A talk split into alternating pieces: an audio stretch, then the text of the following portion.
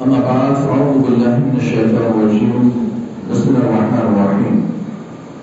إن صلاتي ونسكي ومحياي ومماتي لله رب العالمين. صلى الله عليه العظيم. وبلغنا رسوله النبي الأمر الكريم. ونحن على ذلك لمن الشاهدين والشاكرين. والحمد لله رب العالمين.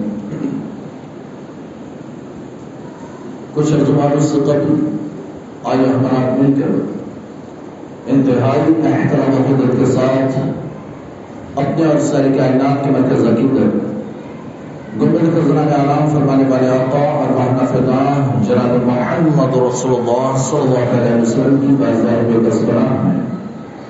جھوم جھوم کا درپاک کا دیا چل باز پر محمد صلی اللہ علیہ وسلم وعلى الكرام المسلم صلاة والسلام عليك يا رسول الله صلى الله عليه وسلم۔ ہمارے عبدالعزیز بھائی کی فرمائش پر نعت پاکی چند اشار کو شیخ احمد سلام فرمائیں۔ ویسی یوم بیٹھ جا۔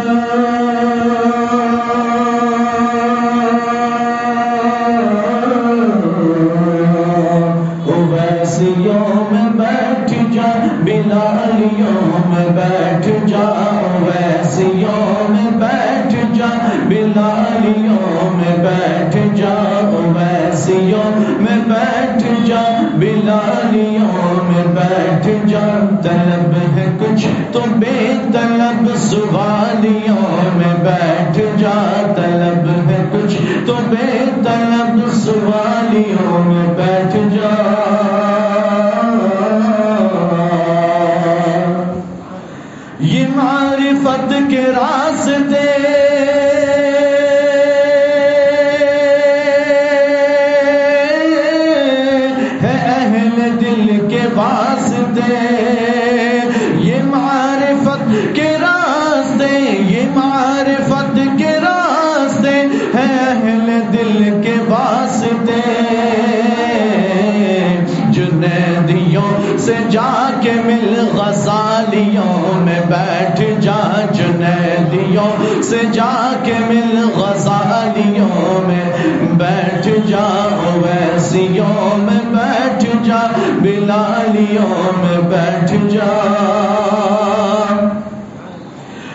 چاہتا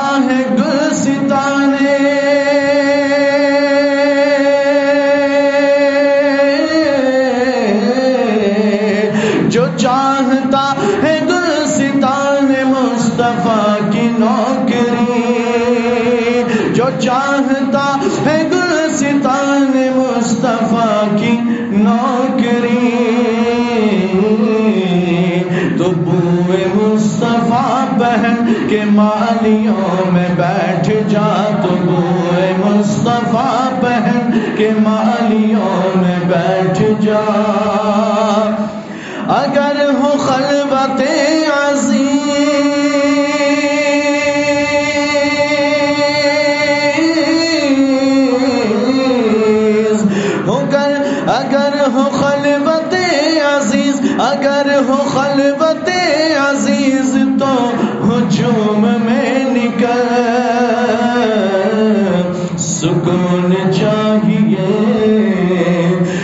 سکون چاہیے اگر دھمالیوں میں بیٹھ جا سکون چاہیے اگر دھمالیوں میں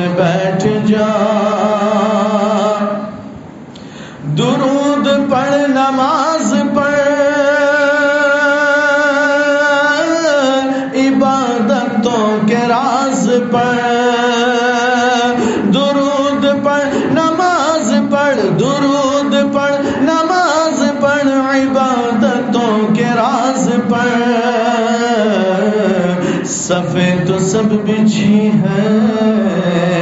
صفے تو سب بچھی ہے، عشق والیوں میں بیٹھ جا۔ صفے تو سب بچھی ہے، عشق والیوں میں بیٹھ جا۔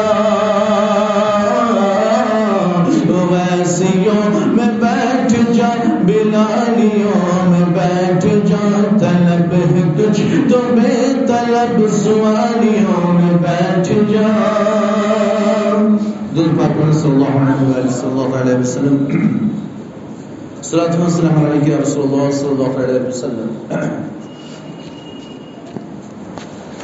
حضرت اسلامیہ سب سے پہلے تو آپ تمام حضرات کو اسلامی نیا سال مبارک ہو آپ تمام حضرات جانتے ہیں انیس چودہ سو تیرالیس ہجری سن ختم ہوا اور چودہ سو چوالیس ہجری سن شروع ہوا، جس کی آج پہلی شب ہے۔ ہر سال یہ شب آتی ہے اور ہم ایک نئے سال کی ابتدا کرتے ہیں، ایک نئے سال کی شروعات کرتے ہیں۔ اوروں کے یہاں بھی نئے سال شروع ہوتے ہیں۔ جس کا بھی سال ہے، اس کا سال شروع ہونا ہی ہے۔ ایک دن ختم ہونا، ایک دن شروع ہونا۔ لیکن دیگر اسلامی سالوں اور دیگر سالوں یا دیگر نئے سالوں میں اور ہمارے نئے سال میں بڑا فرق ہے۔ ادھر تھرٹی فرسٹ آتی ہے تو غیر تو غیر ہے، ہم بھی۔ ہاں تھرٹی فرسٹ وہاں پہنچ جاتے ہیں۔ اور پھر وہ رات، گناہوں کی رات۔ پورا سال پتا ہوتا ہے کہ گناہوں کی رات ہے، لیکن پھر بھی پہنچنا ضروری ہوتا ہے۔ تو تھرٹی فرسٹ نائٹ پہلے سے پلاننگ ہوتی ہے۔ ہم کو کہاں جانا ہے؟ کس کلب میں جانا ہے؟ کس ہوٹل میں جانا یا کہاں، کس پروگرام میں شریک ہونا ہے؟ کہاں ڈی جے زیادہ اچھا ہے؟ کہاں ناچنا کودنا زیادہ اچھا ہے؟ کہاں پارٹیاں زیادہ اچھی ہوتی ہے؟ یہ ساری پلاننگ میں تو کبھی گیا نہیں، مجھے، میں نے دیکھی نہیں ایسی پارٹیاں، میں کبھی گیا بھی نہیں۔ لیکن یہ نوجوانوں کی پلاننگ ہے، مجھے پتا ہے کہ وہ پہلے سے ساری پلاننگ بنا رہے ہوتے ہیں۔ ان کی باتیں یہ یعنی تھرٹی فرسٹ آنے والے تو پہلے سے باتیں یہ شروع ہوتی ہے اور تھرٹی فرسٹ کے دن تو پورا دن یہی چل رہا ہوتا ہے۔ کہاں جانا ہے؟ آج رات میں۔ اور میں تو فلاں جگہ۔ ارے چھوڑنا وہاں کیا جانا؟ وہاں۔ وہ بہت زوردار۔ وہاں تو فلاں وہ ہوتا ہے، وہ فلاں ایسا ڈی جے ہوتا ہے، ویسا یہ ہوتا ہے، ویسا وہ ہوتا ہے۔ وہاں تو ایسے حالات ہوتے ہیں، ویسے حالات۔ اب وہ اب سوچے نا، یہ ساری باتیں بتا کر گویا کہ آپ گناہ کو سجا دھجا کر، سنوار کر لوگوں کو پیش کر رہے ہیں کہ بیٹا وہاں کم گناہ ہوں گے، چل میں تجھے لے جاتا ہوں، زیادہ گناہ ہوں گے۔ تو جہاں جا رہا ہے، وہاں گناہ کم ہے۔ چل میں تجھے لے جاتا ہوں، جہاں گناہ زیادہ ہوں گے تو وہاں مزہ زیادہ آئے گا۔ گناہوں میں لذتیں زیادہ ہوتی ہے جتنے گناہ زیادہ، اتنی لذتیں زیادہ۔ عبادتوں میں اتنی لذت نہیں ہوتی۔ عام لوگوں کے لیے۔ ہاں۔ اگر اللہ کے محبوب بندے ہوں، مقرب بندے ہوں، تو ان کے لیے عبادتوں میں زیادہ لذت ہوتی ہے۔ ان کے دل مسجدوں سے لگے رہتے ہیں۔ اللہ کے رسول فرماتے ہیں، ان کے دل جو ہے، معلق رہتے ہیں۔ لٹکے رہتے ہیں۔ کہاں؟ مسجدوں میں۔ کسی کا دل نظر نہیں آتا مسجد میں رہتا ہوا۔ کسی مسجد میں لٹکتا بھی نہیں۔ لیکن کہنے کی بات یہ کہ جو اللہ کے نیکوکار بندے ہوتے ہیں، ان کے دل ہمیشہ مسجد کی طرف لگے ہوتے ہیں۔ فکر یہ کہ کب نماز کا وقت ہوگا، ہم نماز کے لیے حاضر ہوں گے۔ اللہ کی بارگاہ میں سجدہ ریز ہوں گے۔ اللہ کی عبادت کریں گے۔ اللہ کی بارگاہ میں گڑ گڑائیں گے۔ اللہ کی بارگاہ میں دعا کریں گے۔ ہم اپنے رب سے زیادہ قریب ہوں گے۔ ہم بازاروں میں ہیں، رب سے قریب نہیں ہیں۔ ہم اپنے گھروں میں ہیں، اللہ سے قریب نہیں ہے کہ اللہ تعالیٰ قرآن پاک میں ارشاد فرماتا ہے، بے شک میں تمہاری شہر سے بھی زیادہ قریب ہوں۔ میں تمہاری شہر سے بھی زیادہ قریب، وہ تو ہم سے بہت قریب، لیکن ہم اس سے دور ہو جاتے ہیں۔ ہم مسجد سے باہر گئے، ہم اس سے دور ہو جاتے ہیں۔ ہم گھروں میں ہیں، اللہ سے دور ہیں۔ ہم بازاروں میں ہیں، اللہ سے دور۔ مارکیٹوں میں اللہ سے دور ہیں۔ لیکن جب ہم مسجد میں آتے ہیں، تو اللہ کے تھوڑا قریب ہو جاتے ہیں۔ مسجد میں آ کر ہم اللہ کے تھوڑا تھوڑا قریب ہوتے ہیں، لیکن جو اللہ کے نیکوکار بندے ہیں، وہ جب مسجد آتے ہیں، تو اللہ کے سب سے زیادہ قریب ہو جاتے ہیں۔ ان کا حال تو پھر یہ ہوتا ہے کہ مسجد چھوڑنے کا دل نہیں کرتا ہے۔ وہ مسجد میں نماز پڑھ لیے۔ ہمارا حال کیا ہوگا؟ ہم نے فرض پڑھی، کچھ فرض پڑھ کر بھاگ گئے۔ کچھ وہ ہیں کہ فرض پڑھنے کے بعد سنت پڑھ لیا۔ سنت پڑھی، فرض سنت، پھر اس کے بعد بھاگے۔ نفل کون پڑھے گا؟ نفل کون پڑھے گا؟ نفل نہیں پڑھنی۔ بھائی، نفل وہی نہیں پڑھتا جسے پتا ہو کہ میرے پاس بہت نیکیاں ہیں، زیادہ اوور لوڈ کی ضرورت نہیں ہے۔ میرے پاس بہت ہے، اتنی زیادہ ہے، اوور ہو جائے گی۔ تو پھر نفل نہیں پڑتا اور نفل کا معنی آپ کو بتاؤں، نفل کا معنی ایکسٹرا نفل کا معنی ایکسٹرا زیادہ۔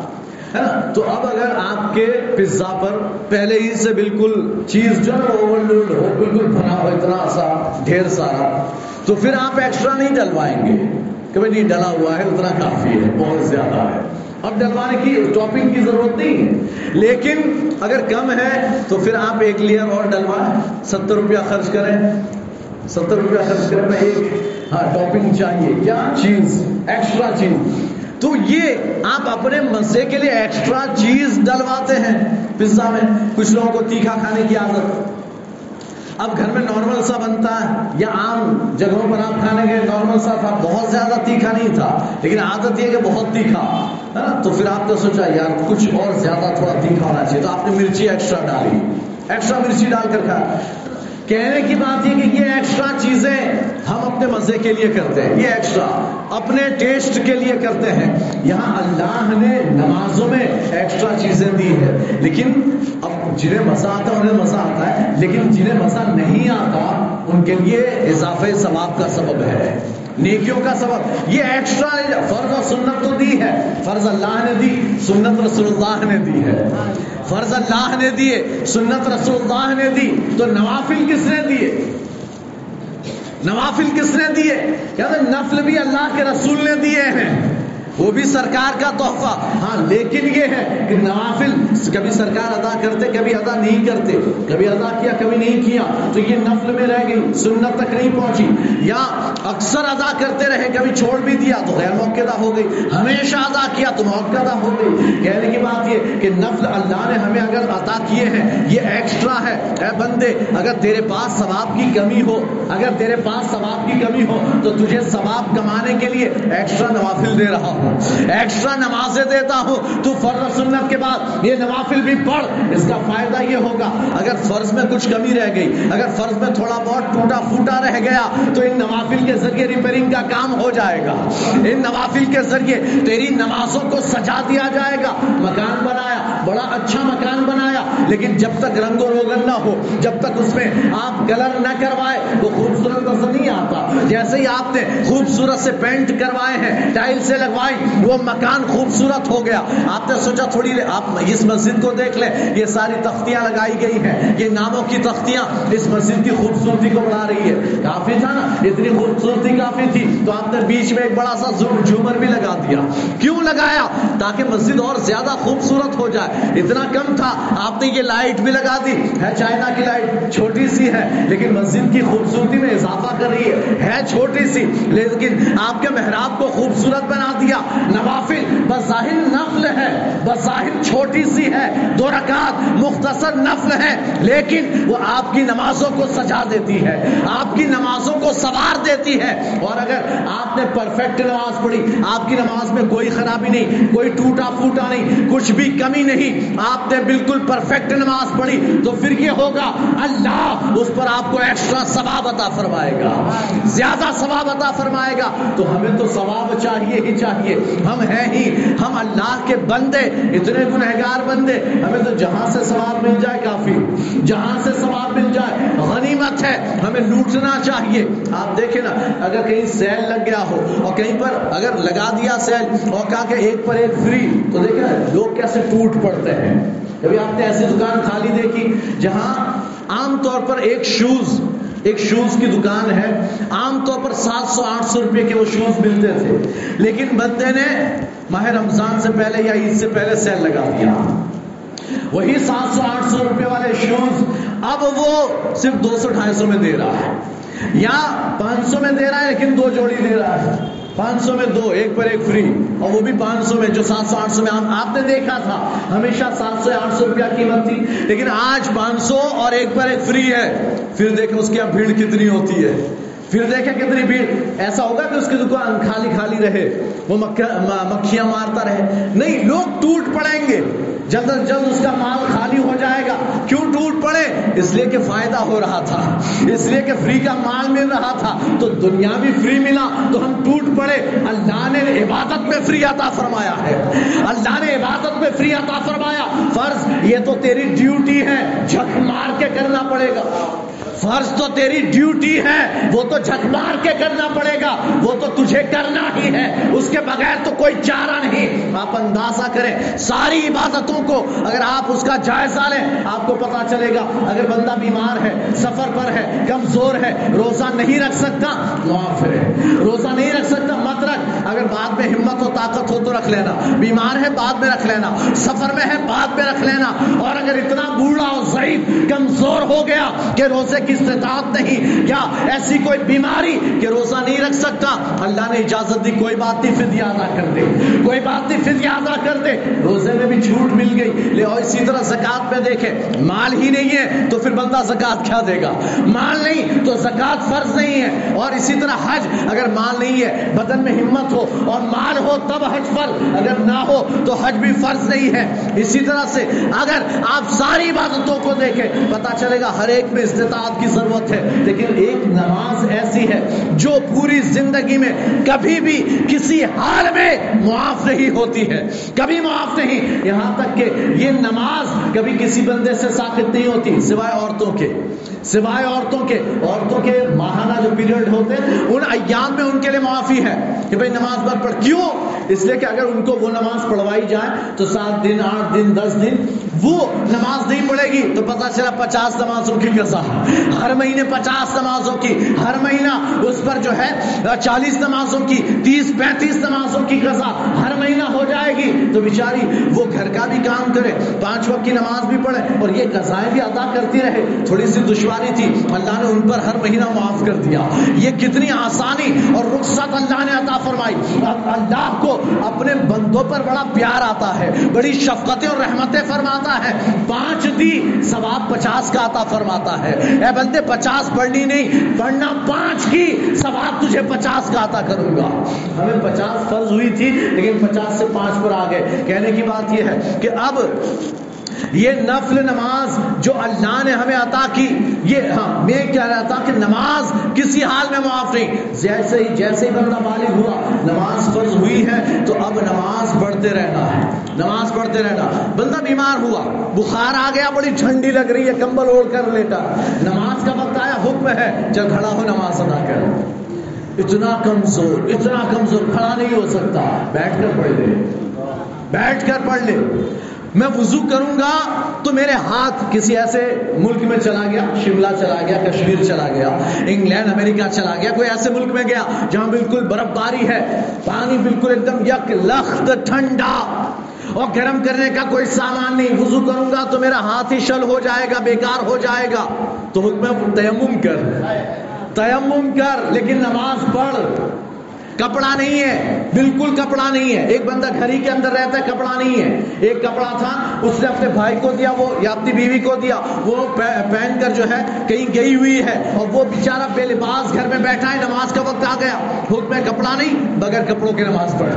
لیکن نماز پڑھ نماز پڑھ، نماز نہیں چھوڑنا، اتنا بیمار اور اس حال اور کنڈیشن میں پہنچا کہ بندہ بیٹھ بھی نہیں سکتا، لیٹا ہوا ہے۔ لیٹا ہوا ہے تو کہتے لیٹے لیٹے پڑھ۔ لیٹے لیٹے پڑھ۔ کہتے لیٹے لیٹے ہاتھ اٹھانے کی بھی طاقت نہیں، اشارہ بھی کرنے کی طاقت نہیں۔ کہتے پلکوں کے اشارے سے ادا کر۔ لیٹے لیٹے ادا کر۔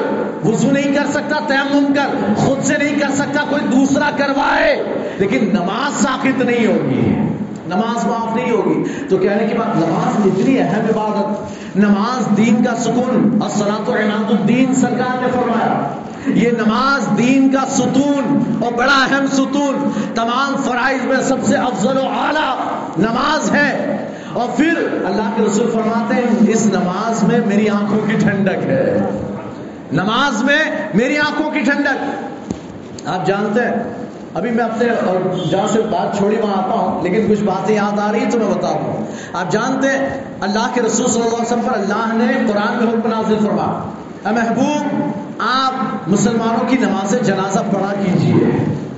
آپ ان پر نماز جنازہ پڑھیے کیوں؟ ان سلاطہ کا سکن الحم اس لیے کہ آپ کا ان پر نماز پڑھنا ان کے لیے سکون کا ذریعہ ہے۔ آپ ان کی نماز جنازہ پڑھیں، قبر میں ان کے لیے آرام ہو جائے۔ آپ ان کی نماز جنازہ پڑھیں، ان کے لیے سکون اور راحت، قبر میں آرام۔ تو سرکار نے فرمایا میں نماز پڑھوں، نماز جنازہ تو مومن کو سکون ملے اور تو اے مومن، تو نماز پڑھے تو میں مجھے سکون مل جائے۔ میرے دل کو سکون ملے۔ تو اب آنکھوں کی ٹھنڈک کا مطلب یہ نہیں کہ آنکھوں کو ٹھنڈک ایسے برف جیسی ٹھنڈک مل جائے۔ ہاں، بڑی ٹھنڈک ہوگی۔ نہیں، آنکھوں کی ٹھنڈک کا مطلب ہی یہ ہے کہ دل کو سکون ملتا ہے۔ آنکھیں ٹھنڈی ہوتی ہے یہ ایک محاورہ ہے۔ دل کو سکون، دل خوش ہو جاتا ہے آپ نے اپنے بچے کو کامیاب دیکھا، ایک نوجوان ڈاکٹر بن گیا، انجینئر بن گیا، باپ کا سینہ پھول گیا، خوش ہو گیا بچہ۔ باپ خوش ہو گیا کہ میرا بیٹا ڈاکٹر بن گیا، انجینئر بن گیا، کامیاب ہو گیا۔ جب باپ کو بیٹے کو کامیاب دیکھا تو باپ نے کہا، میرے بیٹے نے میری آنکھیں ٹھنڈی کر دی تو برف لے کر ٹھنڈی نہیں کر رہا تھا وہ۔ اس نے وہ کام کیا کہ باپ کے دل کو سکون مل گیا۔ اللہ کے رسول فرماتے ہیں، اے مومن، تو نماز ادا کر، میرا دل خوش ہو جائے گا۔ تو اب ہمارا کام کیا ہوا؟ ہمیں چاہیے کہ ہم نماز ادا کریں۔ ہمارا دعویٰ، ہم اللہ کے رسول سے محبت کرتے ہیں، رسول اللہ کی محبت کا دم بھرتے ہیں، محبت رسول کے دعوے ہم نعرے بہت زور سے لگاتے ہیں، لیکن ان زوردار نعروں کے ساتھ ہماری نمازیں بھی زوردار ہونی چاہیے۔ ہماری نماز بھی زوردار ہونی چاہیے کہ ہم نماز ادا کریں، اللہ بھی راضی ہو جائے، رسول اللہ بھی خوش ہو جائے۔ ہماری نماز ایسی ہونی چاہیے۔ تو ہم وہ نماز کب پڑھیں گے؟ ہم کب یہ تصور لے کر چلیں گے؟ کہ ہم نماز پڑھیں گے نا؟ آسان ہوئی، چلو میں نماز پڑھ کے پڑھنے چلا۔ میں جا کے نماز پڑھ کے آؤں تاکہ میرا رسول خوش ہو جائے۔ میرے رسول کی آنکھوں کو ٹھنڈک پہنچے۔ میرے رسول کا دل خوش ہو جائے۔ اور اگر اللہ کے رسول خوش ہو گئے تو پھر اس کا پوچھنا ہی کیا۔ اگر رسول اللہ خوش ہو جائیں تو پھر پوچھنا ہی کیا؟ ہمارے دنیا میں بھی کامیابی، آخرت میں بھی ہمارے لیے کامیابی ہو۔ ہم رسول اللہ کو خوش تو کریں، سرکار خوش ہو جائے نا۔ اگر سرکار کسی کے لیے خوش ہو جائے، ایک دن ایک شخص کے لیے خوش ہو گئے، ایک صحابی کے لیے خوش ہو گئے۔ نام تھا حت ربیہ ابن کام اسلمی رضی اللہ تعالیٰ عنہ، بڑی مشہور حدیث۔ آپ ہر بار سنتے ہوں گے، ہزار بار آپ نے سنی ہوں گے یہ ایسی حدیث، اتنی مشہور حدیث۔ وہ حدیث کے حت ربیہ ابن کام فرماتے ہیں میں، مجھے کوئی کام دھندا نہیں، اللہ کے رسول کی چوکھٹ پر پڑا رہتا تھا۔ رسول اللہ کی چوکھٹ پر پڑا رہتا تھا۔ اچھا یہ سرکار سوتے، حجرے میں میں باہر دروازے پر لیٹ جاتا، دروازے پر لیٹ جاتا۔ کس نیت سے؟ اگر سرکار کو آدھی رات میں کوئی کام ہوا اور سرکار نے آواز دی، تو میں یہاں حاضر رہوں خادم کی حیثیت سے۔ ایسا نہ ہو کہ کوئی موجود نہیں ہے، سرکار نے آواز دی اور کوئی نہ ہو۔ تو وہی دروازے کے باہر لیٹے رہتے۔ اللہ کے رسول ایک دن رات میں، ویسے کبھی نکلتے نہیں تھے، آپ حجرے ہی میں نماز پڑھتے۔ لیکن ایک دن نکلے تو حضرت ربیع نے کہا اسلم موجود۔ وہ جلدی سے گئے، پانی لے کر آئے۔ سرکار کی بارگاہ میں پانی پیش کیا وضو کے لیے۔ سرکار نے پانی سے وضو فرمایا۔ حضرت ربیع نے کہا، پانی ڈال رہے تھے، سرکار نے وضو کر لیا۔ جب وضو کیا تو سرکار خوش۔ دیکھیں، ہم سرکار کے لیے کچھ کام تو کریں، سرکار خوش ہوتے ہیں بڑی جلدی۔ سرکار خوش ہوئے، فرمایا، سر ربیہ معاشیتا اے ربیہ جو مانگنا ہو مانگ۔ اے ربیہ جو مانگنا ہو مانگ۔ سل معاشیتا ربیہ اے ربیہ جو مانگنا ہو مانگ لے۔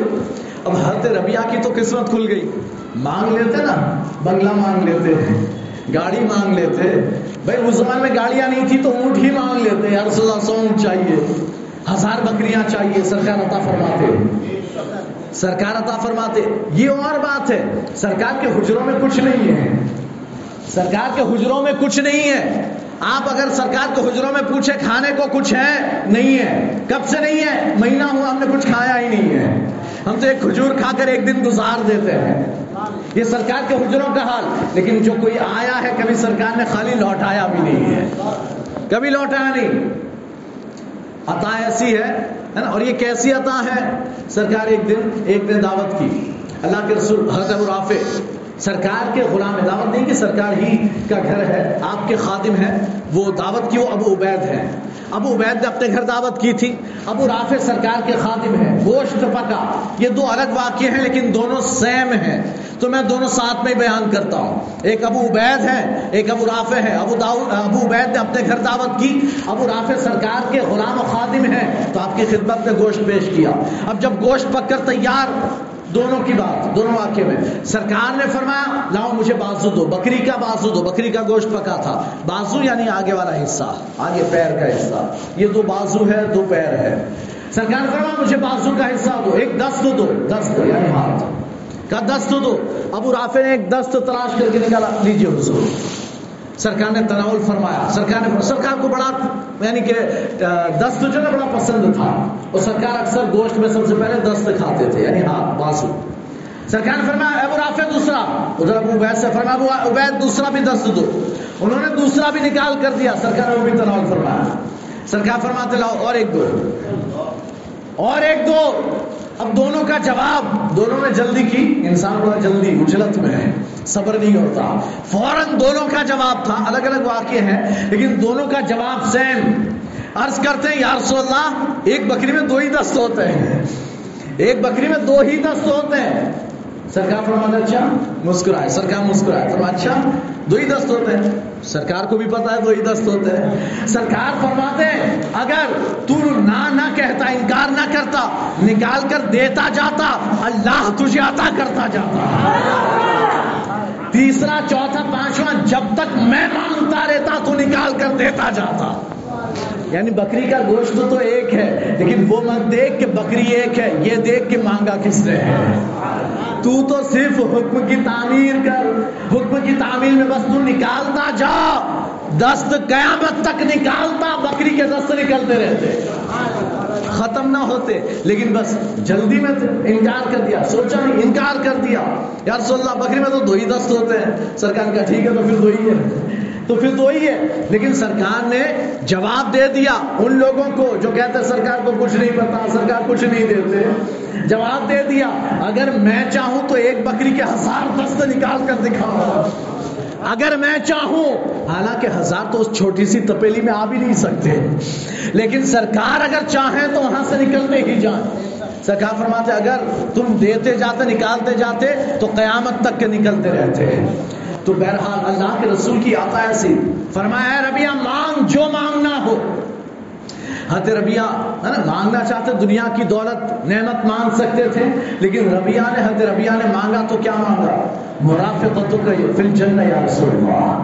یا رسول اللہ، جنت میں آپ کا ساتھ چاہیے۔ صرف ج... یہ یہ ہوشیاری کی بات ہے۔ یہ عقل مندی کی بات ہے۔ صرف جنت نہیں مانگی، صرف جنت الفردوس نہیں مانگی۔ یا رسول اللہ، جنت میں اعلیٰ مقام چاہیے۔ نہیں، یا رسول اللہ، جنت میں آپ کا ساتھ چاہیے۔ تو سرکار نے جانتے کیا جواب ارشاد فرمایا؟ سرکار فرماتے تو اے ربیہ سجدوں کی کثرت کے ذریعے میری مدد کرنا۔ سجدوں کی کثرت کے ذریعے۔ میری مدد کر۔ کہنے کا مطلب یہ تھا یہ سجدوں سے مدد کیا کرنا۔ کہنے کا مطلب یہ ہے، اے ربیہ میں جہاں رہوں گا، بڑا اعلیٰ مقام ہے۔ بڑا اعلیٰ مقام۔ عام آدمی نہیں رہ سکتا۔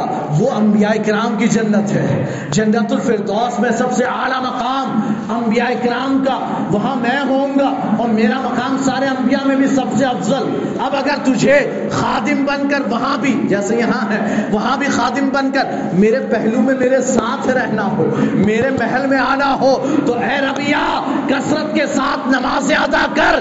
میں، تو تیار ہوگا نمازوں کی کثرت کے ساتھ۔ میں رب کی بارگاہ میں عرض کروں گا، اے مولا، میں اسے بھی اپنے ساتھ رکھنا چاہتا ہوں۔ اب اگر میں نے رب کی بارگاہ میں عرض کیا رکھنا چاہتا ہوں، اور اگر تو تیری حالت ویسی نہیں، تیری ویسی حالت نہیں، تو رب فرمائے گا، اے محبوب، رہنے دیجیے، اس کو ہی رہنے دیجیے۔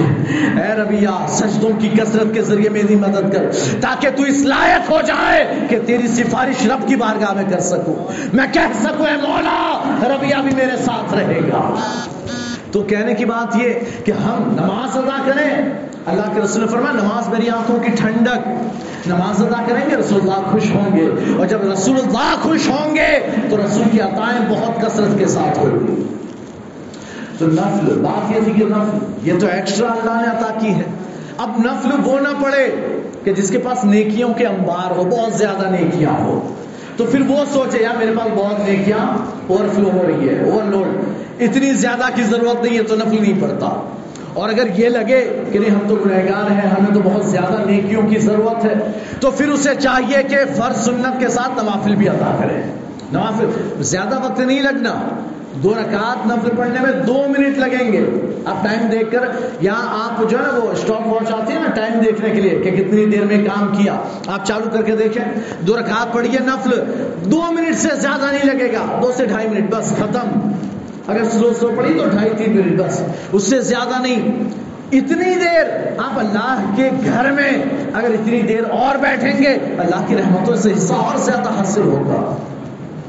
تو ہمیں نماز تو پڑھنی ہے، اس کی تو چھوٹ ہی نہیں ہے۔ سنتوں کی چھوٹ نہیں، سنت موقع پڑھنی۔ لیکن غیر موقع نوافل بھی پڑھیں کہ اس سے ہمیں تو ثواب حاصل کرنا۔ بہرحال، اب بات آگے ہماری یہ کہ ہم ہمارا اسلامی سال اور غیروں کا اسلامی سال، بڑا فرق ہے، بڑا فرق ہے۔ اور وہ فرق کیا؟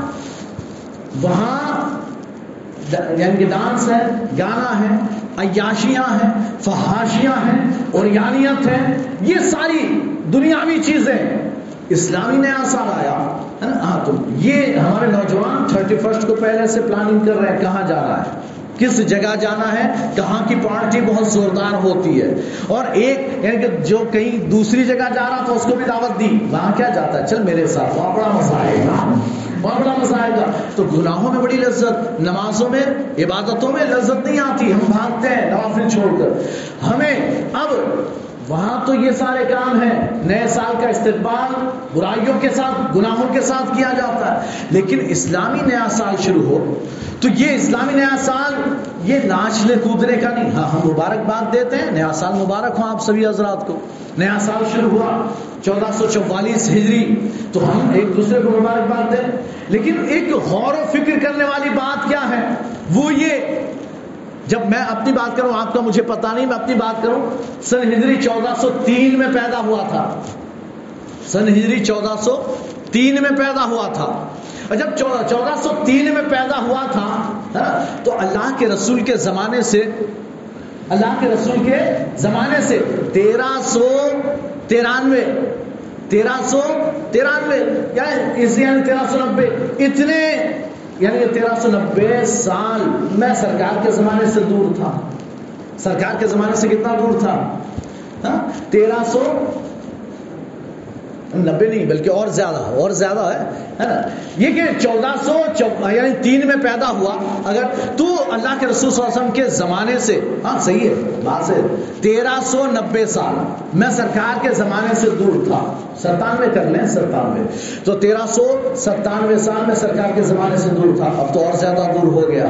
چودہ سو چوالیس آ گیا۔ تو چودہ سو تین سے چودہ سو چوالیس سرکار کا زمانہ ہم سے اور دور ہو گیا۔ اور دور ہو گیا تو ہم سرکار کے زمانے سے ہم پہلے قریب تھے اور زیادہ دور ہو گئے۔ دور تو ہوئے، لیکن جیسے جیسے دور ہوئے ہیں، قیامت سے قریب بھی تو ہوئے ہیں۔ سرکار کے زمانے سے دور ہوئے اور قیامت سے قریب ہوئے، تو ہمیں چاہیے یہ۔ اچھا پھر یہ کہ میں پیدا ہوا تھا پتا نہیں ہے کہ ہم کتنا جیئیں گے، لیکن پھر بھی ایک امید ہے انسان کو کہ میں تھوڑا بڑا ہوں گا، جوان ہوں گا، نوجوان پھر جوانی آئے گی، پھر شادی ہوگی، بچے ہوں گے، پھر چالیس کی یعنی عمر میں پہنچوں گا، آدھیڑ عمر میں، پھر پچاس، ساٹھ بڑھاپے میں جاؤں گا۔ پھر بڑھاپا ایسے گزارا امید ہے، بھروسہ نہیں کب چلے جائے۔ لیکن امید ہے کہ اللہ تعالیٰ ہمیں ایسی عمر دے گا۔ اس سے کہ نارمل لوگ جو ہے وہ اس طرح جاتے ہیں، بڑھاپے تک جاتے ہیں اور پھر بڑھاپے میں انتقال ہوتا ہے۔ تو ہمیں بھی امید ہے کہ وہاں تک جائیں۔ اللہ ہمیں وہاں تک پہنچائے اس عمر تک۔ تو اب پتہ یہ چلا کہ اب جتنے سال ہم نے زندگی کے گزار دیے، اتنے سال ختم ہوئے اور ایک نیا سال شروع ہو کر ہم اپنی موت سے بھی زیادہ قریب ہوئے ہیں۔ اپنی زندگی کا ایک سال کم کر کے، اپنی موت کی طرف بڑھتے ہوئے ایک قدم ہم نے اور بڑھا دیا۔ تو اب ہمیں تو غور و فکر سوچنے کی ضرورت ہے۔ اب سوچنے کی ضرورت کہ اب موت سے قریب ہو رہے ہیں، اب قیامت سے ایک سال اور قریب ہو گئے۔ تو ہمیں اپنی زندگی میں انقلاب لانے کی ضرورت ہے۔ ہمیں اپنی زندگی کو چینج کرنے کی ضرورت ہے۔ ہمیں اپنی زندگی کو تبدیل کرنے کی ضرورت ہے۔ ہمیں اپنی زندگی کو بدلنے کی ضرورت ہے۔ ہم کب تک اپنی اسی روش پر رہیں گے؟ کب جب تک ہم آپ وہ شاعر نے بڑا پیارا شعر کہا کہ طریقے مصطفیٰ کو چھوڑنا ہے وجہ بربادی۔ ہم برباد ہیں کیوں؟ اس لیے کہ اللہ کے رسول کا راستہ ہم نے چھوڑ دیا ہے۔ طریقے مصطفیٰ کو چھوڑنا ہے وجہ بربادی۔ اسی سے قوم ہوئی ہے۔ دنیا میں بے اقتدار اپنی ہم نے حکومتیں کی ہے دنیا پر حکومت کی، ہندوستان پر حکومت کی، پوری دنیا پر حکومت کی۔ کئی ممالک پر ہماری حکومت رہی، لیکن آج اگر آج اگر ہم دیکھیں تو ہماری حکومت کہاں کہاں ہے؟ اگر ہے بھی تو کیسی حکومت ہے؟ اسلام کی شان و شوکت نظر ہی آتی ہے۔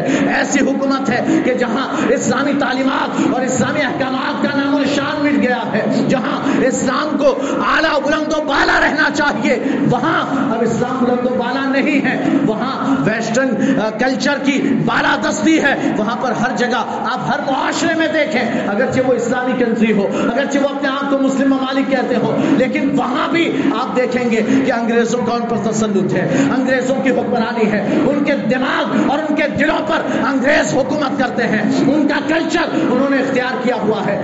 آج تک حجاز مقدس میں جوا نہیں کھیلا جاتا تھا۔ تھیٹر عام نہ تھے۔ وہاں اتنا زیادہ عام طور پر شراب نہیں پی جاتی تھی، جو پیتے تھے، اپنے گھروں میں چھپ کر پیتے تھے، لیکن اب شراب کے اڈے بھی کھلنے لگے ہیں، اب جوؤں کے اڈے بھی کھلنے لگے، اب سنیما تھیٹر بھی کھلنے لگے ہیں، اور اب یہ گناہوں کے سارے بازار حجاز مقدس میں بھی وہاں گرم ہو رہے ہیں۔ یہ قیامت کی نشانیاں ہیں۔ گناہ عام ہوتے جا رہے ہیں۔ اللہ کے رسول نے قیامت کی نشانیاں جو بیان فرمائی، ان نشانیوں میں سے ان گناہوں کا عام ہونا بھی ہے۔ علم اٹھا لیا جائے گا اور جہالت عام ہو جائے گی، زنا کی کثرت ہوگی، شراب نوشی کی کثرت ہوگی۔ اور اللہ کے رسول فرماتے ہیں، لوگ آپس میں مرد و عورت ایسے جوڑا کھائیں گے، ایسے جوڑ کھائیں گے یعنی ایسے صحبت کریں گے، جیسے کہ گدھے آپس میں صحبت کرتے ہیں۔ گدھوں کو آپ نے دیکھا، وہ صحبت کرتے، کسی کو نہیں دیکھتے۔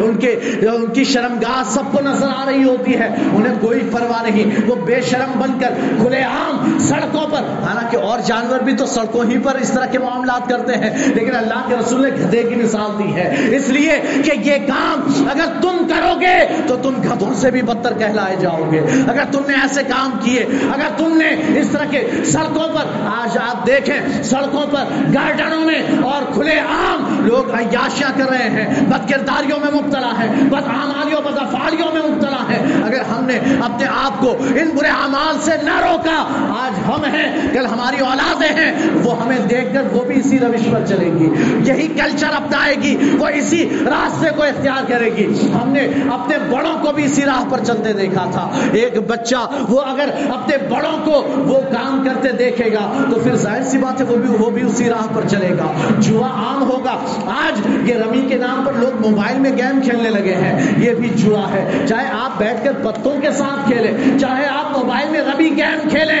ہے تو وہ جوا ہی۔ اور یہ سخت حرام ہے۔ اور یہ صرف رمی کی بات نہیں، جس میں پتے ہوں صرف اسی کی بات نہیں ہے، بلکہ ہر وہ گیم کہ جس میں پیسہ لگایا جائے اور اس میں ہار جیت ہو، وہ جوا ہے اور وہ حرام ہے۔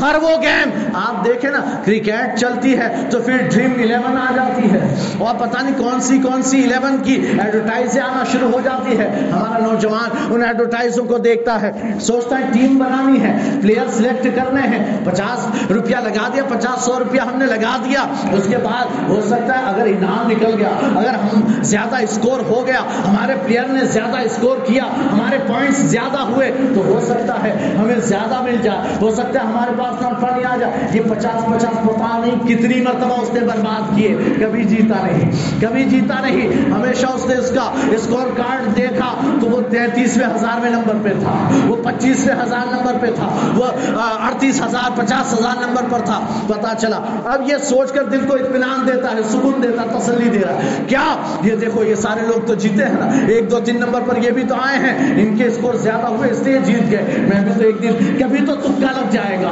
کبھی تو جیت جاؤں گا، کبھی تو لاکھوں میں کماؤں گا۔ لیکن دوستو، آپ چاہے لوڈو گیم کھیلیں اور اس لوڈو گیم میں اگر پیسہ لگا کر ہار جیت کی گیم کھیلی، تو یہ بھی جوا ہے۔ آپ نے گیم جو بھی کھیلی ہو، لیکن اگر اس میں پیسہ لگایا اور اس میں اگر ہار جیت کا معاملہ ہے، تو پھر یہ آپ کے لیے جوا ہے۔ یہ سخت حرام ہے۔ تو ہمیں، ہمارا نوجوان برباد ہو رہا ہے۔ اگر وہ بڑوں کو، یہ چھوٹے بچے بڑوں کو دیکھیں گے کہ یہ گیم کھیلتے ہیں، انہیں بھی گیم کھیلنا آئے گا۔ ایک، چار نوجوان بیٹھ کر پتے کھیل رہے تھے، پتے کھیل رہے تھے۔ اور بچے، یا بہت بچے بھی نہیں، یہ نہیں کہ پانچ چھ سال کے، آٹھ دس سال کے نہیں، وہ بچے جو پندرہ سترہ سال کے ہیں۔ پچیس تیس سال کے نوجوان کھیل رہے اور جو پندرہ سولہ سال کے سترہ اٹھارہ سال کے نوجوان ہیں جو سڑکوں پر اب آوارہ گھومنے لگے، ایسے نوجوان وہاں کھڑے تھے، وہ بھی بیٹھ کر دیکھ رہے تھے کہ کیسے پتے کھیلے جاتے ہیں۔ انہوں نے پتوں کو کھیلتے دیکھا اور کھیلتے ہوئے انہوں نے سارا طریقہ سیکھا کیسے ہارتے ہیں، کیسے جیتتے ہیں، کیسے پتے کھیلے جاتے ہیں۔ پھر انہیں بھی شوق ہوا۔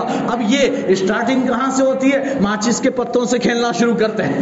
ماچس کے پتوں سے یا آج کل مارکیٹ میں بھی دکانوں دکانوں میں اس طرح کے گیم کے پتے ملتے ہیں کہ بھائی صرف اسکور لکھا ہے یا کچھ پکچرز وغیرہ ہیں، اس پر نمبرز ہیں اور اس طرح وہ پتے کھیلنا شروع کرتے ہیں۔ لیکن یہ کھیل کھیل سے پھر جب آگے بڑھتے ہیں تو ایک عادت ایک ذہن بنا ہوا ہے کہ ہم یہ کھیل سکتے ہیں۔ ایک ذہن بنا ہوا ہے کہ ہم کھیل کھیل کر بچپن سے یہ کھیل کر بڑے ہوئے ہیں۔ تو پھر حال یہ ہوگا کہ وہ آگے بڑھے گا، وہ جوئے میں مبتلا ہوگا۔ اور پھر یہ جوئے میں ایسا مبتلا ہوگا کہ وہ گھر بار بھی بیچ سکتا ہے۔ وہ اپنا سب کچھ برباد کر سکتا ہے۔ دوستو، کہنے کی بات یہ ہے کہ ہمیں اپنے آپ کو سنبھالنے کی ضرورت ہے۔ اللہ کے رسول کے طریقے پر ہمیں چلنے کی ضرورت ہے۔ تو ہم جب نیا سال شروع ہو، تو ہمارے لیے تو ایک سال ہماری زندگی کا کم ہوا۔ ایک سال ہم موت سے قریب ہوئے ہیں۔ تو ہمیں سوچنا یہ ہے کہ ہم اپنی زندگیوں کو چینج کریں۔ ہم اپنی زندگیوں کو تبدیل کریں۔ کب تک ہم اس پرانی روش پر چلتے رہیں گے؟ کب تک ہم اسی دھڑلے پر چلتے رہیں گے؟ ہمیں وہ چھوڑ کر ہم نے اب تک کی زندگی زندگی میں جو کچھ کیا ہو، جتنے گناہ کیے ہوں، ہم اس سب پر پانی ڈالتے ہیں، ہم اس سب پر مٹی ڈالیں، ہم ان سب کو بھول جائیں۔ آگے کی زندگی ہم اس نئے سال میں اسلامی زندگی گزار کر دکھائیں، اچھی زندگی بنا کر دکھائیں۔ ہم اللہ رسول کے فرامین کے مطابق اپنی زندگی کو کر کے بتائیں اور ہم اپنی زندگیوں کو سواریں اگر ہم نے اپنی زندگیوں کو درست کر لیا، اپنی زندگیوں کو سدھار لیا، تو اللہ تبارک و تعالیٰ آپ کو دنیا میں بھی کامیابی عطا فرمائے گا، آخرت میں بھی کامیابی عطا فرمائے گا۔ آخرت تو سنورے گی، لیکن یہ مت سمجھنا کہ دنیا برباد ہو جائے گی۔ آپ کیا سمجھتے ہیں؟ آپ نے کبھی تصور کیا، وہ لوگ کہ جو نیکوکار ہیں، نماز پڑھتے ہیں۔ ایک ایک بات یاد آئی، میں آپ کو بتاؤں۔ آپ اندازہ کریں، آج ہم یعنی کورونا کا دو سال کا، دو، تین سال کا پیریڈ دوسرا دو سال کورونا کا پیریڈ کیسا پیریڈ تھا؟ سب بند تھا۔ سب بند تھا۔ اگر ہمیں کچھ چاہیے تو پتہ نہیں کیسے کیسے ہم نے حاصل کیا۔ کیسے کیسے؟ جو دکان والے چوری چھپے بیچتے تھے۔ ہم نے خریدنے والوں نے چوری چھپے خریدا۔ باہر نکلنا دشوار تھا۔ ہم نے ماہ رمضان میں تراوی کیسے آپ نے ادا کی؟ مسجد فل تھی۔ نہیں نا، پانچ پانچ پڑھ رہے تھے جو ابتدائی لاک ڈاؤن لگا۔ تو پانچ پانچ پڑھ رہے تھے کہ جو اندر مسجد ہے یا محلوں میں تو لوگوں نے زیادہ تعداد میں بھی پڑھ لیا ہوگا۔ لیکن کہنے کی بات بات یہ کہ آپ دکانوں میں جا رہے تھے۔ آپ کاروبار پر جا رہے تھے، دکان کھول رہے تھے۔ نہیں، پورا مہینہ بیٹھے رہے گھر۔ بلکہ مہینہ نہیں، مہینے کے بعد بھی بڑھتا گیا لاک ڈاؤن اور آپ چھ مہینہ گھر ہی میں بیٹھے رہے۔ آپ نے کبھی سوچا، یہ لاک ڈاؤن اللہ کی عظیم نعمت، بلکہ کورونا کی بیماری اللہ کی عظیم نعمت تھی۔ اللہ کی عظیم نعمت تھی۔ جو گئے، جو مر گئے، وہ تو شہادت کا مقام لے کر گئے۔ جو مر گئے، وہ تو شہادت کا مقام لے کر گئے۔ لیکن جو جی رہے ہیں، اس کورونا جیسی عظیم نعمت نے ہمیں یہ سکھایا۔ عام دنوں میں تجھ سے نماز کے لیے دس پندرہ منٹ دکان بند نہیں ہوتی۔ میرے گراہک چلے جائیں گے۔ میرا نقصان ہو جائے گا۔ اگر کوئی گراہک آیا تو تو یہی سوچتا رہ گیا۔ اگر کوئی گراہک آ گیا تو چلا جائے گا۔ میری کمائی رہ جائے گی۔ وہ چھ مہینہ سال بھر بیٹھا رہا، تب تیری کمائی نہیں گئی۔ تب دکان کھولتا تب بولتا کہ نہیں، میری کمائی چلی جائے گی، میں تو دکان کھولوں گا۔ لیکن گھر میں بند ہو کر بیٹھ گیا، دکان بند کر لی۔ کبھی سوچا گورنمنٹ کے خوف سے دکان بند رکھی، نہیں کھولی۔ کبھی اللہ کے خوف سے بھی بند کر لی ہوتی۔ کبھی اللہ کے خوف سے بند کی ہوتی۔ کہ بھائی کچھ ہے ایسے، کچھ ایسے لوگ ہوتے ہیں۔ اپنی دکان پر بورڈ نماز کے وقت میں دکان بند رہے گی۔ بورڈ لگا دیا۔ اور نماز کا وقت ہوا، شٹل گرائی، باہر بورڈ لگائی ہوا ہے۔ نماز کے وقت ہے نماز کا وقت ہے، اس لیے دکان بند ہے۔ تھوڑی دیر بعد کھلے گی۔ وہ بند کر کے چل دیا۔ گیا، نماز پڑھ کے آیا۔ اور نماز پڑھ کر آیا، پھر شکل کھولی، پھر بیٹھ گیا۔ اب ٹینشن کیا ہے؟ ٹینشن یہ کہ یار گراہک گراہکی چلی گئی تو کوئی نقصان ہو گیا تو کیا تمہیں، کیا تم یہ سمجھتے ہو کہ تم کماتے ہو؟ یہ رزق کی ذمہ داری تم نے اٹھائی ہے۔ تم اپنی محنت سے خود سے کماتے ہو۔ نہیں، یہ رزق تو اللہ دیتا ہے۔ اللہ کو رزاق مانا، اللہ کو رازق مانا۔ لیکن مانا صرف بولنے کے اعتبار سے۔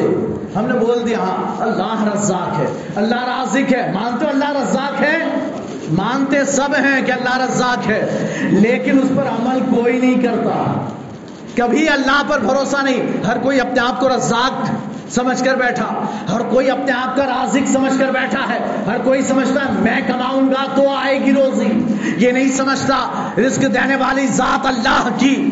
اگر میں نے اللہ کے لیے دکان بند کی، ایک جائے گا، اللہ دس بھیج دے گا۔ اگر ایک جائے گا، اللہ کے لیے بند کیا نا، تو ایک جائے گا، اللہ دس بھیجے گا جس سے کہ تم نے اس کے لیے دکان بند کی ہے۔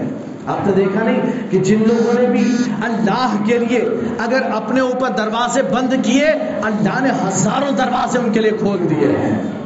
ابھی ماہ ذلحجہ گزرا۔ آپ نے دیکھا حت ابراہیم اپنی بیوی حت حاضرہ اور اپنے بیٹے حت اسماعیل کو بیاب و گیا سرزمین میں چھوڑ گیا آپ نے سنا ہوگا۔ جمعہ کی تقریروں میں بالکل کھلے چٹیل میدان میں ایک درخت تھا، جہاں آج خانہ کعبہ ہے وہیں ایک درخت تھا۔ اسی درخت کے نیچے بٹھا کر حت ابراہیم چل دیے۔ چلے آئے۔ آپ کو نہیں لگ رہا تھا؟ حت ابراہیم کو خیال نہیں آیا کہ میرے بیوی بچے اکیلے ہیں؟ کوئی بھیڑیا آ کر کھا جائے گا؟ رات میں ڈر لگے گا؟ کیسے رہیں گے؟ نہیں نہیں، یا اللہ میں نہیں چھوڑ سکتا۔ کبھی سوچا؟ نہیں سوچا، انہیں خیال نہیں آیا۔ کیوں؟ اس لیے کہ اللہ کا حکم تھا۔ انہیں یہ خیال اس لیے نہیں آیا۔ اللہ کا حکم تھا۔ اور اللہ نے اگر حکم دیا ہے تو اللہ ضائع نہیں ہونے دے گا۔ اور پھر جب چھوڑ کر جا رہے ہیں، بیوی نے پوچھا، اے شوہر، کہاں؟ اے میرے شوہر، کہاں؟ آپ نے کوئی جواب نہیں دیا۔ چپ چاپ چلتے رہے۔ انہوں نے دوسری بار پوچھا، پھر کوئی جواب نہیں؟ تو تیسری بار خود عرض کرتی ہیں، کیا یہ اللہ کا حکم ہے؟ کیا یہ اللہ کا حکم ہے؟ حت ابراہیم نے تب پلٹ پلٹے بغیر چہرہ گھمائے بغیر صرف اتنا کہا ہاں یہ اللہ کا حکم ہے۔ اتنا کہا آگے بڑھ گئے۔ جانتے جب انہوں نے یہ کہا نا حت ابراہیم نے کہا ہاں، یہ اللہ کا حکم ہے۔ تو پھر حت حاجرہ کا جواب تھا، جسے قرآن نے محفوظ رکھا۔ حت حاجرہ کہتی، تب تو اللہ ہمیں ضائع نہیں فرمائے گا۔ اگر ایسے ہی چھوڑ جا رہے ہو تب تو بھیڑیے کھا جائیں گے، جانور اٹھا جائیں گے نوچ پھاڑ کھائیں گے، ہے نا؟ رات میں ڈر بھی لگے گا، اور بھوکے پیاس سے مر جائیں گے۔ اگر ایسے ہی چھوڑ جا رہے ہو۔ لیکن اگر اللہ کا حکم ہے، تو پھر اللہ ضائع نہیں ہونے دے گا۔ تو پھر اللہ نے کیسا انتظام فرمایا؟ کھجور ختم۔ جو جو جتنا انتظام ہم نے اپنا کیا تھا حت ابراہیم نے دے گئے تھے نا، ایک تھیلی میں کھجور اور پانی۔ یہ دے گئے تو وہ جو ہم نے کیا وہ تو ختم ہو گیا۔ جو حضرت ابراہیم نے اپنی طرف سے انتظام کیا، وہ ختم ہو گیا اور اسے ایک دن ختم ہونا ہی تھا۔ لیکن جب پیاس لگی حت حاضرہ بھی پیاسی، بچہ بھی پیاسا، تڑپ رہے ہیں۔ اس عالم میں حت حاضرہ نے چکر لگائے۔ حت اسماعیل جہاں ایڑیاں رگڑ رہے تھے حت جبرائیل نے ٹھوکر ماری، پانی جاری ہوا۔ لیکن جانتے ہیں، بس اتنا پانی نہیں کہ تھوڑی دیر کے لیے پی لو۔ جب تک تم ہو پی لو۔ نہیں، ایسا پانی اللہ نے جاری کیا کہ قیامت تک کے لیے جاری رہے گا۔ یہ تو بس تھوڑی چھوٹی بات ہے۔ ابھی پانی کہاں ہے؟ آپ کو زمزم چاہیے تو کہاں سے ملے گا؟ مکہ سے۔ کہاں سے ملے گا؟ مکہ سے آپ کو گے ہمیں دکان میں ملتا ہے، حکیم چیچی کے ملتا ہے کھانا دکان میں ملتا ہے وہاں ملتا ہے، ملتا ہوگا۔ لیکن پانی ملے گا کہاں سے؟ مکہ ہی سے ملے گا۔ لیکن اللہ کے رسول کی حدیث سنیں۔ دیکھیں اللہ دیتا ہے تو کیسے دیتا وہ میں آپ کو بتانا چاہتا ہوں۔ اللہ کے رسول صلی اللہ علیہ وسلم کی حدیث مبارکہ۔ سرکار ارشاد فرماتے ہیں۔ یہ واقعہ بیان کر کے سرکار ارشاد فرماتے ہیں۔ اللہ، بخاری شریف کی یہ روایت ہے۔ اللہ کے رسول فرماتے ہیں رحم اللہ علی حاجر۔ اللہ حاجرہ پر رحم فرمائے۔ اللہ حاجرہ پر رحم فرمائے۔ اگر اس نے زم زم نہ کہا ہوتا اگر اس نے زمزم، لو ما لو لو لا قالت زمزم۔ اگر اس نے زمزم یعنی کہ رک جا رک جا، یہ سریان سریانی زبان کا لفظ ہے۔ رک جا رک جا، ٹھہر جا ٹھہر جا۔ سرکار فرماتے ہیں، اگر حاجرہ نے زمزم نہ کہا ہوتا، تو یہ زمزم کا پانی پوری دنیا میں عام ہو جاتا۔ پوری دنیا میں پھیلتا، پوری دنیا کے لوگ آب زمزم استعمال کرتے۔ اور پھر بھی وہ کم نہ پڑتا۔ پھر بھی کبھی ختم نہ ہوتا۔ جانتے ہیں، یہ تو اللہ کا بہایا ہوا پانی۔ آب زمزم، اللہ نے ایسا جاری کیا کہ کبھی ختم، اگر پوری دنیا میں بھی ہوتا، ہمارے نلوں میں زمزم آتا۔ ہم پیتے بھی، نہاتے بھی۔ زمزم سے ہمارے یہاں بھی زمزم ہوتا۔ ہر ہر ملک میں زمزم ہوتا۔ ہر شہر، ہر گاؤں میں زمزم ہوتا۔ لیکن حضرت حاضرہ نے روکا۔ اور روکا روکا، اس میں بھی حکمت ہے۔ اس میں بھی حکمت ہے۔ کیوں روک دیا؟ یہ اللہ کی مشیت ہے اللہ نے ان کے دماغ میں ڈالا ہے، حاضرہ بول زمزم۔ اے حاضرہ بول زمزم۔ حضرت حاضرہ نے پانی بنائی اور کہا، زم زم، رک جا رک جا۔ تو ایسے خود سے تھوڑی بول دیا۔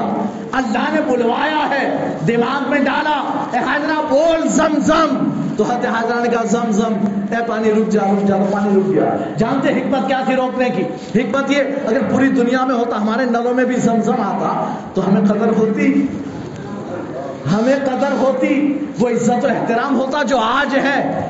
وہ تڑپ زمزم کے لیے جو آج ہمارے اندر ہے۔ کیا پہلے اس وقت بھی ہوتی جب ہمارے گھر کے نل میں زمزم آ رہا ہوتا؟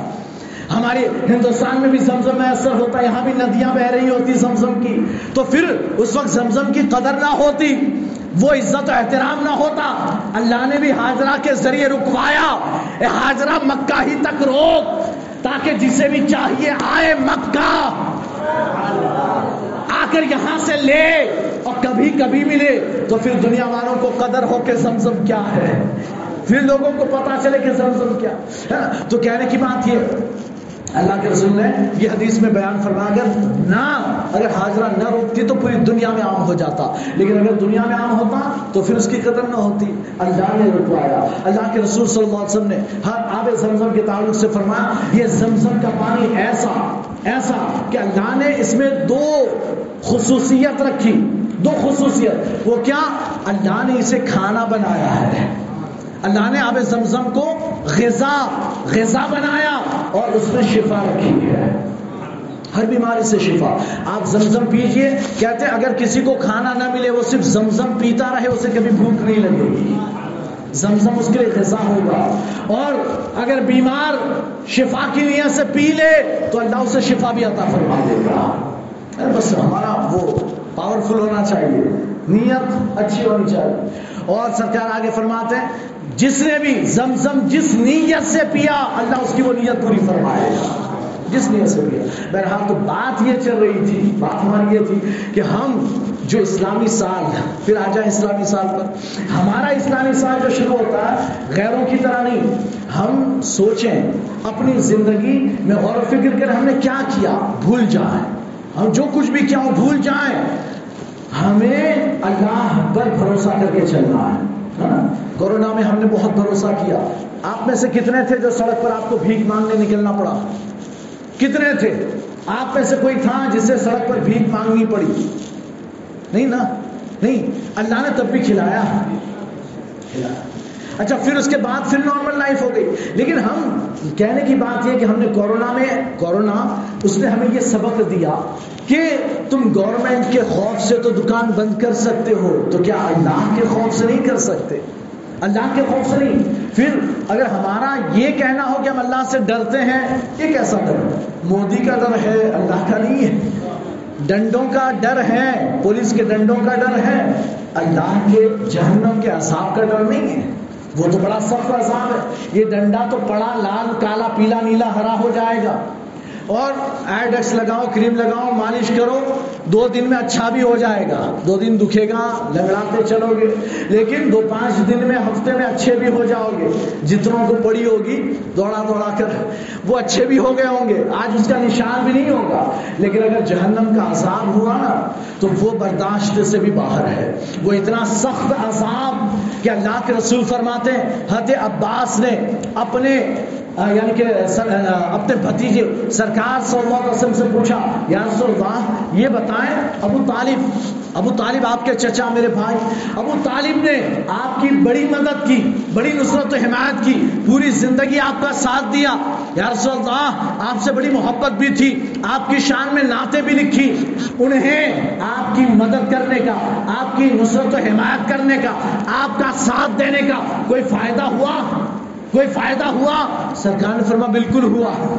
سرکار فرماتے ہوا، کیا فائدہ ہوا؟ سرکار فرماتے پورے کے پورے جہنم میں تھے۔ ابو طالب پورے کے پورے جہنم میں تھے۔ بخاری کی روایت ہے، پورے کے پورے جہنم میں تھے۔ کفر کی وجہ سے حالت کفر پر انتقال ہوا۔ کہا، پورے کے پورے جہنم میں تھے۔ میں نے کھینچ کر قدموں کے قدموں تک کر دیا۔ قدموں تک کر دیا۔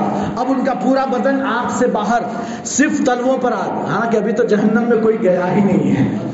ابھی تو کوئی گیا نہیں، لیکن یہ عالم مثال نے بیان فرما دیا کہ جب جائیں گے تو ابو طالب سب سے اوپر ہوں گے۔ آگ صرف ان کے پیروں پر لگ رہی ہوگی۔ آگ صرف پیروں پر۔ کہتے ہیں ان کا پورا جسم آگ سے باہر۔ اللہ کے رسول فرماتے ہیں عباس، جانتے ہو، جہنم کا سب سے ہلکا عذاب یہ ہے کہ صرف اس کے تلووں میں آگ ہو۔ صرف اس کے تلووں میں آگ ہو۔ لیکن جان تو یہ آگ جو صرف تلووں میں ہے، صرف پیروں پر ہے۔ اے بات جانتے ہو، یہ آگ کیسی ہے؟ اس سے بھیجا کھول جاتا ہے۔ آگ صرف یہاں لیکن بھیجا کھول جاتا ہے۔ یہ آگ ایسی، آپ نے دیکھا ہو نا، کہ چکن ہے یا پھر مٹن ہے، اسے بکرے کو نہیں مسالہ لگا کر پورا اصلیے میں لگا دیتے ہیں یا مرغی کو لگا دیتے ہیں۔ آگ تو یہاں نیچے جل رہی ہے، اسے یہاں لٹکا کر گھما رہے ہیں۔ تو اس آگ کی گرمی سے بھی وہ پک جاتا ہے۔ تو آپ سوچیں، یہ آگ تو ایسی کہ جو قدموں تلموں میں رہے گی جسے بھیجا کھول رہا ہوگا۔ اب اگر آپ کو جہنم کے اندر ڈالا گیا، آگ کے اندر، تو پھر آپ کا عالم کیا ہوگا؟ پھر آپ کی حالت کیا ہوگی؟ اور وہ جہنم تو ابھی دور ہے، بہت دور۔ اس سے پہلے ہمیں قبر کی منزل بھی طے کرنی ہے۔ قبر، حضرت عثمان خلی کا حال یہ تھا۔ حضرت عثمان خلی رضی اللہ تعالیٰ عنہ جب کبھی یعنی آخرت کا بیان ہوتا، قیامت کا بیان ہوتا، آنکھوں میں آنسو آتے، لیکن جیسے ہی قبر کا بیان ہوتا بہت زیادہ روتے، اتنا زیادہ روتے کہ لوگ آپ کی یعنی کہ وہ گھی بن جاتی، لوگ آپ کو حیرت سے دیکھتے، ایک دن کسی نے پوچھ لیا عثمان غنی، آپ کا یہ عجیب حال ہے، قیامت کا حال سنتے ہیں، آخرت کے احوال سنتے ہیں، آپ کو رونا نہیں آتا۔ لیکن جیسے ہی قبر کی بات چلتی ہے، آپ رونا شروع کر دیتے ہیں۔ حضرت عثمان غنی فرماتے ہیں، اس لیے کہ عذاب کی، آخرت کی پہلی منزل قبر ہے۔ آخرت کی پہلی منزل قبر ہے۔ اگر یہاں بچ گئے تو آخرت میں تو بچ ہی جانا ہے۔ اگر یہاں بچے تو آخرت میں بچ جائیں گے۔ اگر یہاں عذاب میں مبتلا ہوئے تو پھر وہاں بھی عذاب ہوگا۔ اور اللہ کے رسول فرماتے ہیں، اگر بندہ قبر میں گیا نا تو اسے جو عذاب دیا جائے گا، کیسا؟ سرکار اور بہت سے عذاب بیان کیے۔ میں ایک عذاب بیان کرتا ہوں۔ سرکار فرماتے فرشتے اسے ایک گرز ماریں گے۔ یہ گرز گدا کی طرح کا ہے، ہتھوڑے کی طرح۔ یعنی بڑا سا ہتھوڑا ہو یا گدا ہو، اسے کہتے گرز۔ کہتے فرشتہ ایک گرز مارے مارے گا تو انسان ساتوں زمین کے نیچے دھس جائے گا، ساتوں زمین کے نیچے دھسے گا۔ حالانکہ ابھی اگر کوئی ہمیں زمین پر کھڑا کر کے مارے تو ہم زمین میں دھسیں گے نہیں، صرف کچمبر نکلے گا ہمارا۔ صرف ہمارا سر پھوٹے گا، کچمبر تھاڑ دے کے تو ٹکڑے ہو جائیں گے۔ ہمارے سر ناریل کی طرح پھوٹ جائے گا۔ لیکن وہاں یہ ہوگا، فرشتہ گرز ایسا مارے گا کہ سات زمین میں دھسے گا، کچمبر ہو چکا ہوگا۔ لیکن بس اتنے پر ختم نہیں، جیسے ہی یہ کچمبر ہوا اللہ دوبارہ ویسے کا ویسا کھڑا کر دے گا۔ ویسا پھر قبر میں کھڑا ہو جائے گا۔ فرشتہ پھر گرز مارے گا۔ پھر ساتوں زمین میں دھس جائے گا۔ پھر کچمبر ہو جائے گا۔ اللہ پھر کھڑا کرے گا۔ یہ پھر فرشتہ، یہ عذاب قیامت تک چلتا رہے گا۔ قیامت تک چلتا رہے گا۔ ہاں اگر کسی نے اشارے ثواب کیا، کسی کے بچے نے، اولاد نے اشارے ثواب کیا، یا اس کے لیے اتنا اشارے ثواب کیا، اللہ کی رحمت کو جوش آیا، عذاب ختم کر دیا، عذاب روک دیا، یہ اور بات ہے۔ لیکن اگر کسی کو عذاب قیامت تک ہوا تو سوچو اس کا کیا حال ہوگا۔ اللہ ہم سب کو عذاب قبر سے محفوظ فرمائے۔ ہمیں نمازیں ادا کرنے کی توفیق عطا فرمائے۔ اور نیا سال شروع ہو رہا ہے تو ہمیں اللہ توفیق عطا فرمائے کہ ہم آئندہ کی زندگیوں میں اصلاح کی کوشش کریں۔ ہم آئندہ جتنی بھی ہماری زندگی باقی ہو، ہم نے جو کچھ کیا وہ بھول کر ہم یہ زندگی کی شروعات کریں۔ ابتدا کریں۔ کل کا سورج نکلے، کل صبح ہو تو لوگ ہمیں دیکھیں کہ انسان بدل چکا ہے۔ کہ انسان کل تک جیسا تھا، آج ویسا نہیں ہے۔ کل تک وہ نماز نہیں پڑھتا تھا، آج پڑھنے لگا۔ کل تک وہ تین وقت کی نماز پڑھتا تھا، آج سے یہ پانچ وقت کا نمازی ہو گیا ہے۔ کل ہم جب اٹھیں تو ہماری دل کی دنیا بدل چکی چکی ہو۔ ہم ایک نئے عہد اور ایک نئے وعدے کے ساتھ اٹھیں اور پھر اگر ہم اپنی اصلاح کر لیں گے تو ہم ساری دنیا کو سدھار سکتے ہیں۔ اور پھر یہ ہمیں یعنی ہماری یہ اوقات نہیں کہ ہم دنیا کو سدھاریں۔ ہماری یہ حیثیت اور اوقات نہیں، ہمت نہیں، ہماری طاقت نہیں کہ دنیا ہم کو ہم اپنے آگے جھکائے۔ لیکن آپ اپنی اصلاح کرو۔ اللہ آپ کے ذریعے لوگوں کی اصلاح فرمائے گا۔ اللہ دنیا کو آپ کے قدموں میں ڈال دے گا۔ الحمد للہ السلام علیکم و رحمۃ اللہ وبرکاتہ